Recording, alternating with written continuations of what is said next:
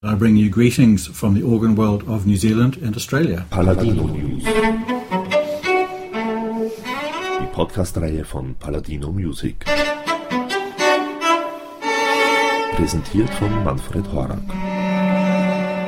Paladino Music have contracted one of the leading organ players in the Southern Hemisphere, James Tibbles. North German Baroque Organ Music is the title of the CD, which includes North German organ music by Johann Sebastian Bach, Dietrich Buxtehude, Nikolaus Bruhns, Georg Böhm, and Vincent Lübeck.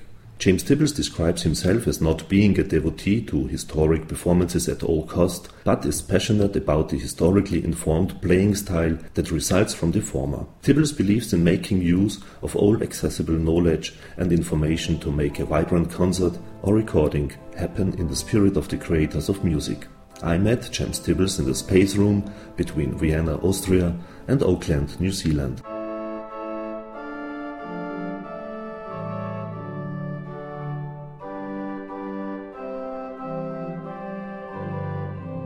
Mozart said, The organ is the king of all instruments.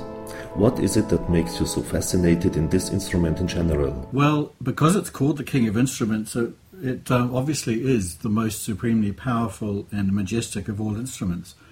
And I think even as a very young child, I recognized that the pipe organ in the local church was the largest instrument that I'd ever come across to look at. And then when I heard it, and then eventually when I started to play it, I recognized that this was a really cool and fun and exciting thing to be able to do, to be in charge of an instrument that could be that loud, and when you held the notes down, they lasted forever, actually, rather than on normal instruments, in other words, uh, a violin or a flute or whatever, where at the end of the breath or at the end of the bow it stopped. And I thought to be in charge of this thing was very exciting. Of course, the possibility of changing the sounds of the instrument to a more or less infinite variety of different colours, different volumes, and with a large instrument with several keyboards and the pedal board, uh, the amount of variety was just amazing. And I'm sure as I was introduced to the instrument as quite a young child, I probably equated this to something like playing with all of the toys in the toy box.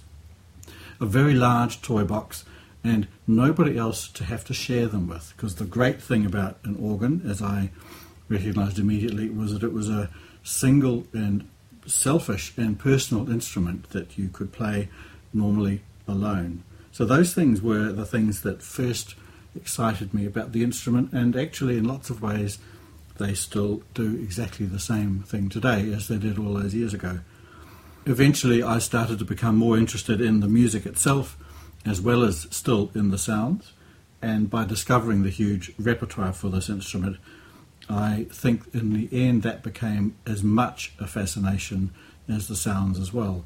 And given the enormous range of compositions from very early right up until the, the compositions of today, the variety of compositions and the range of colours all became kind of one excitement. So, I guess in summary, the king of the instruments for me is the loudest, the largest, and also the most possible variety, where you can be a symphony orchestra at one minute and then more or less playing as if you were a solo flute the next.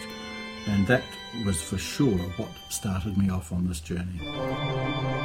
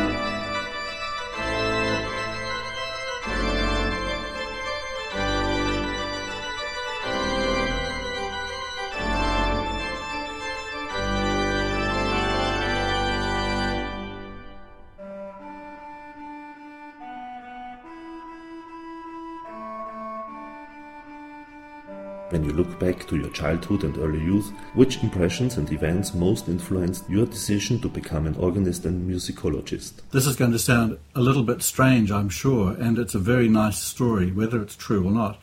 My parents tell me that when I was just two years old, I said that I wanted to become an organist when I grew up. Well, I'm not sure if that's true, but um, that's what I'm told, so maybe it is. Certainly, I vividly remember the local church when I walked in there one day, and there were organ pipes all over the floor. The organ was being re- rebuilt, and the organ builder, who was a very ancient, uh, rather decrepit looking man who wasn't um, particularly in the in his youthful days, um, looked at me probably rather strangely, as if why would a two year old be walking around amongst these precious organ pipes? Well, whatever he thought and whatever my parents told me, uh, later on, I certainly was expressing an interest in the instrument at a very young age. Um, and it was all of the little bits and pieces lying around that church that clearly fascinated me. Perhaps another story about toys in a toy box. Um, later on, um, by going to church regularly, of course, I heard the instrument all the time and obviously saw it. And it was the sounds that then excited me in this um, in this journey. As far as the musicologist bit is concerned, well, that was a much later event. Um, for sure, as a young person playing the piano and then eventually the organ, um, it never occurred to me to want to think too much about the theory behind the music or to read too much about the history of what was going on. And it was at a much later stage, uh, not until I got to university, where it was necessary to start thinking about how to play and therefore reading books about how playing used to be and the whole idea about historically informed performance of older music than today's music. Those questions were asked um, really, really much more recently in my journey. Um, so I don't actually think of myself in any sense as a musicologist. I think of myself as a, an informed performer who is capable of writing and enjoys doing so, but uh, the real journey for me is that of an organist who thinks, which I think is um, pretty much a fun thing to be.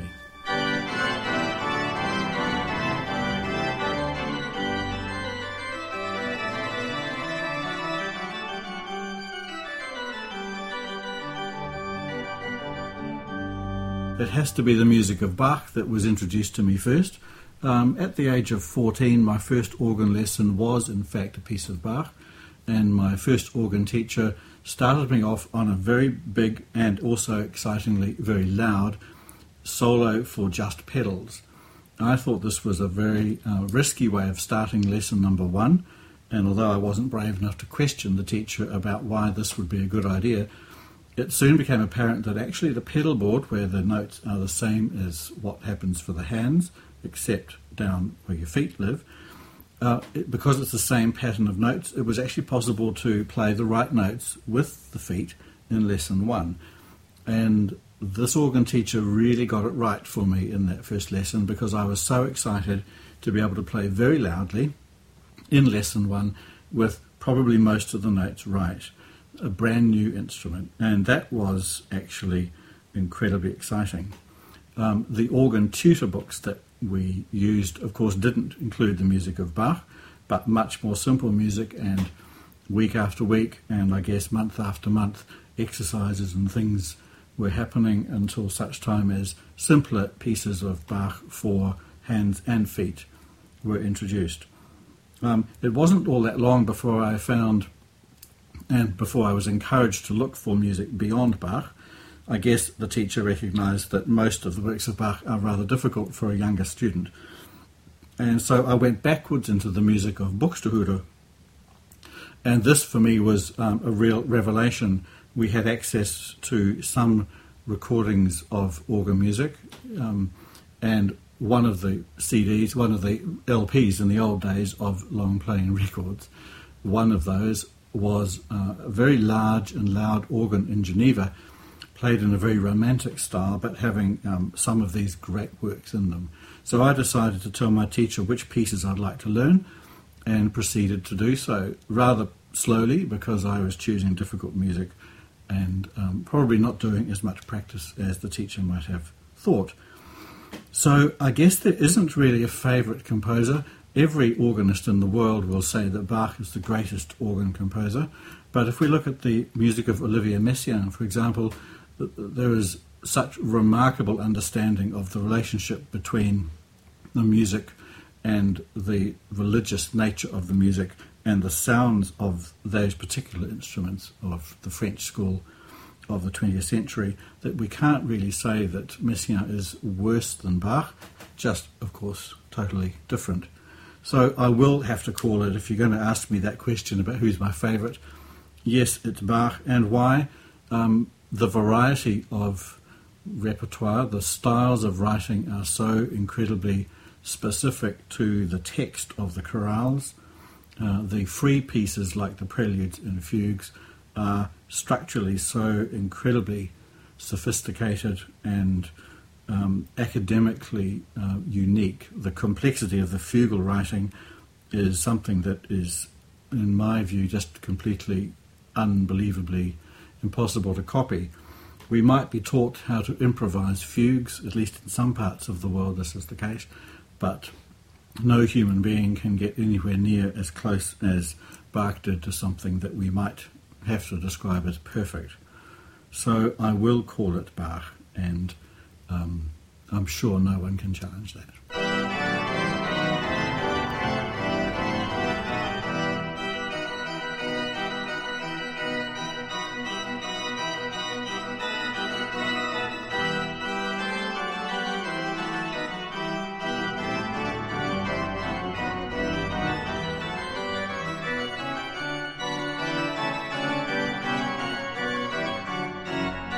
On CD we can listen to the remarkable North German Baroque organ music.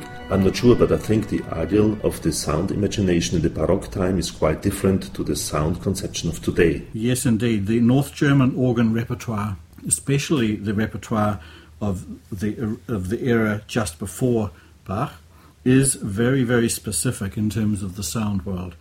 And I think my view is that I'd describe it as influenced very strongly by Renaissance instrumental concepts. So in the Renaissance, we can see groups of instruments of the same family, for example, viols or recorders or flutes uh, or shawms or a whole range of different instrument types, each of which would have a treble, a tenor, a bass of the family. And those consort those consorts uh, worked fully independent of others. But then there were also the broken consorts where different types of instruments were mixed together, where we might have a flute and a treble viol and some other family instrument. So I think the uh, organ builders of North Germany in the 17th century were really copying the instrumental styles of the colours, the timbres of those instruments, and within the world of the organ, uh, really replicating that. So we would find a regal stop, which sounds incredibly like the real regal instruments. We'll find um, in southern Germany one of the one of the stops that J.S. Bach most enjoyed was the viola da gamba stop, which was rather like the viola da gamba instrument. But of course, in the organ world, we can see the flute registrations of the different pitches from 8 foot, which is the standard concert pitch equivalent, 4 foot an octave higher, 2 foot, and then the other pitches on top of that. And also the principal pipes, which are the rather more kind of robust um, sounding registrations. These are all in that North German style, very much in a kind of chordal um, arena where we can follow the textures very clearly really almost as if it's five singers singing independently rather than five parts with just the organ playing, as well as these um, imaginative but old fashioned consort registrations. Um, the sound concepts today, I think, are really based on the orchestral and symphonic style, which is a 19th century expectation where the organ became, probably in the context of Mozart and king of instruments, um, basically a huge symphony orchestra with the, each division or each keyboard under some kind of expression where crescendos, diminuendos, quick registration changes were all possible. And at that stage, the instrument of called the organ became very much, in my view, like the symphony. So if we heard a Brahms symphony or a romantic piece on the organ, um, it's very much the same sound concept. So, in other words, it's a little bit like the 19th century instrumental style and organ style were somewhat similar in their tonal characteristics, just as the Renaissance instruments and 17th century organs of North Germany were, in many ways, quite connected.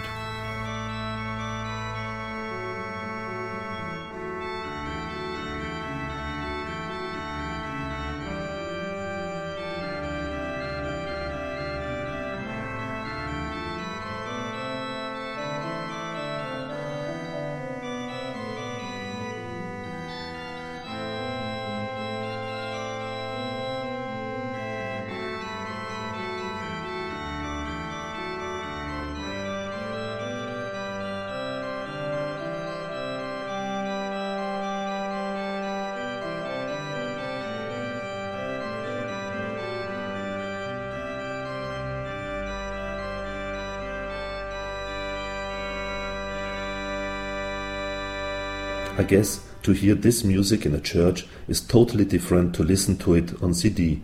What do you need to pay attention to when preparing for an organ recording? This is a very interesting question. When we're playing music live in a church, we are playing music in the same world as the people who are doing the listening to the music. And that makes the job relatively easier than when we're performing in a building, whether it's in a church or a concert hall, and we know that the audience is going to be listening through um, their own stereo system in their own home. So it's a complex for several reasons. Firstly, uh, when we are working alone in a building recording, we've got to capture the spirit of the performance as if there is the excitement of a concert where we hear applause, we see the audience looking pleased or hopefully pleased at what they're hearing, and the interaction between the musician and the audience is very much a direct direct event. Um, in the repertoire that I'm playing on this recording, I think it's really important to see that the role of the musician, the performer, is really as a person who is trying to capture the spirit of the piece as the composer might expect that to be captured, and to allow the composer to pass that uh, spirit on to the audience. So, in that situation, the musician has a really important role in more or less completing the composition, which isn't really completed until it's performed. That works, in my view, incredibly well with a live performance where we can sense the audience in the room if we can see them. If it's a large church where there are galleries and things, at least we know they're downstairs, perhaps from the coughing if it's a cold winter's night. Um, but for a recording, we're performing into microphones. And to be able to capture that live spirit, to imagine the audience is there all the time, that's very challenging. And of course, the audience, we don't know what type of stereo system they've got. They might be listening to it in the car on the way down the Autobahn. And yet we can't imagine their context in which they'll hear it. So, in one sense, perhaps it's necessary to exaggerate the dramatic effects exaggerate the beautiful effects to make up for the rather strange context in which we listen to CDs so far removed from the real venues.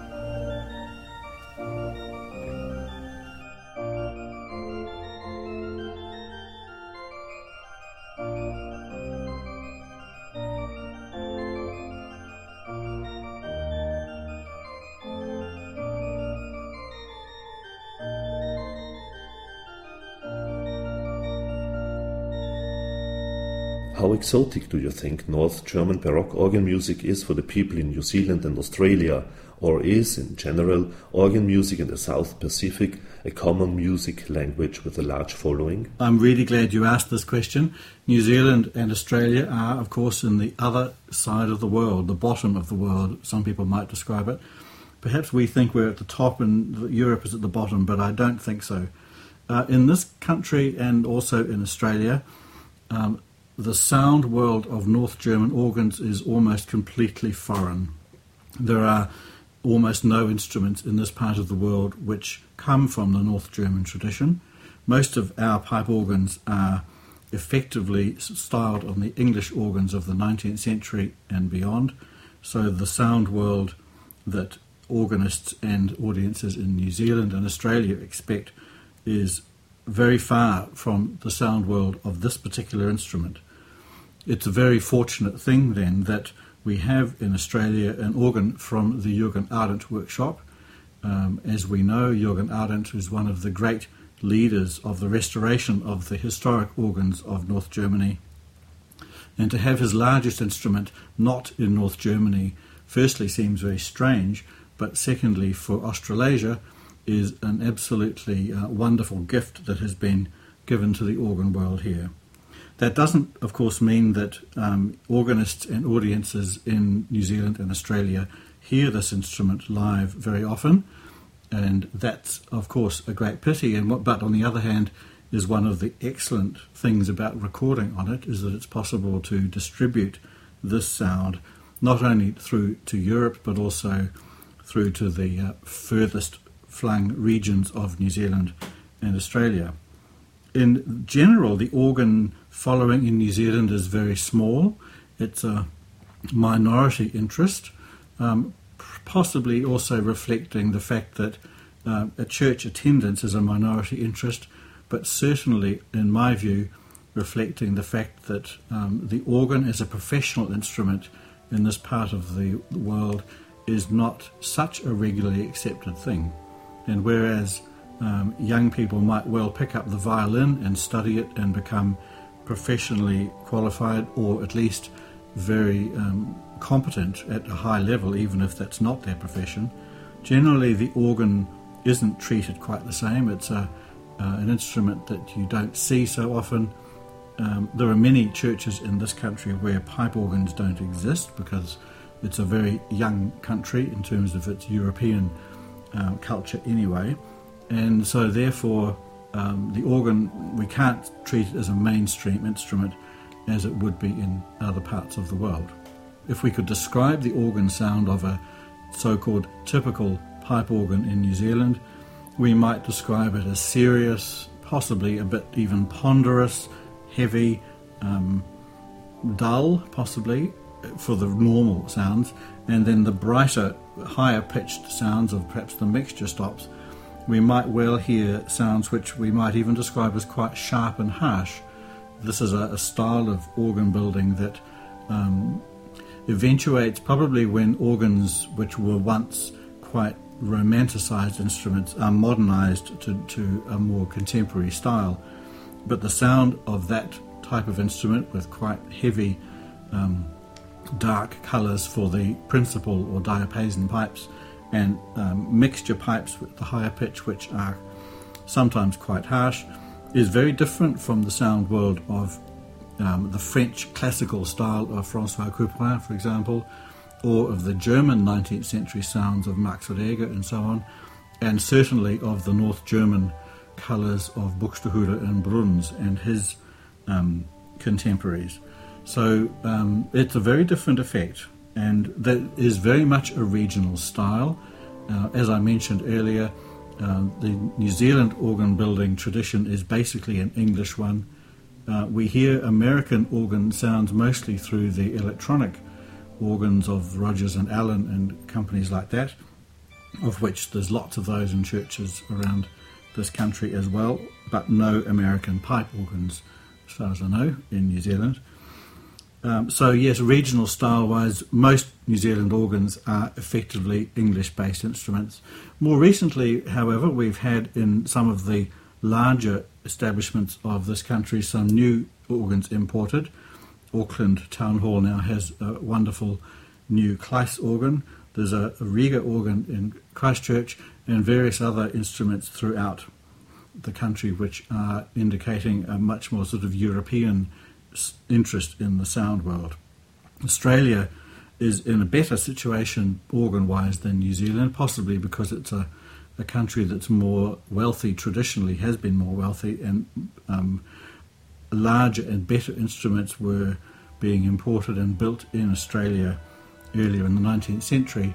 And again, Australia has got some very fine examples of imported organs as well as uh, some quite strong local organ building traditions. But these things are all regional, and in that context, the Jürgen Ahrend instrument, which really does sound um, very similar to the original instruments of Arp Schnitger, um, is indeed unique.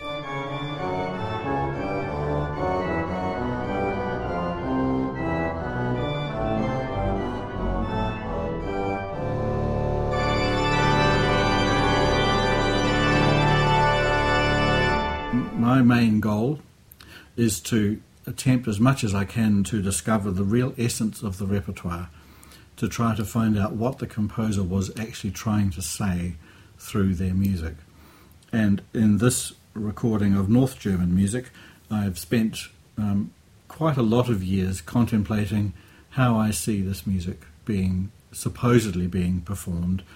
And the performance is really just um, attempting to be some kind of copy of what I think the composer may have been thinking.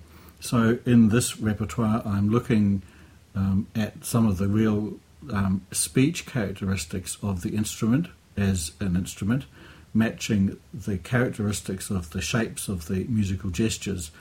And if we think of this repertoire as very much associated with that fascinating word rhetoric, where we're trying to communicate persuasively through speech, and in this case through musical speech, through the articulations between the various notes, then my interest as a musician is to um, develop a, a, technique of organ playing, a sensitivity to the instrument that allows the repertoire to be communicated to audiences as I see the composer possibly expecting that to be. It's an impossible goal, of course, because we can't um, find the internet address for buxtehude.com. We can't ask him what his intention was. So what we can only do is to guess, read the textbooks, read the treatises, listen to the historic instruments, think a lot, and then having thought, turn away all the thinking, reject the thinking, and just be musicians. And for me, that's the trick to have first thought about what has to happen very deeply, hopefully, and finally to actually forget about the thinking and simply be a musical performer. As a thinker, well, I think I've already sort of referred to what I believe is important there is that the thinking has to happen before the music starts being being achieved. It's quite impossible to split them and do the thinking sitting at a desk and then go into the organ and do your practice or play your concert. So, in my view, my thinking is embodied in my playing, and that, for me, is the greatest joy about being a specialist in historic keyboards, is that um, being a musical performer, hopefully, and hopefully exciting the audiences, um, requires that thinking that uh, is, for me, an exciting blend which makes uh, my job and my daily life most worth living. Thank you very much for being given this opportunity to talk. It's a great delight to not just be playing in this arena but also sharing my thoughts with you. Thank you and good night.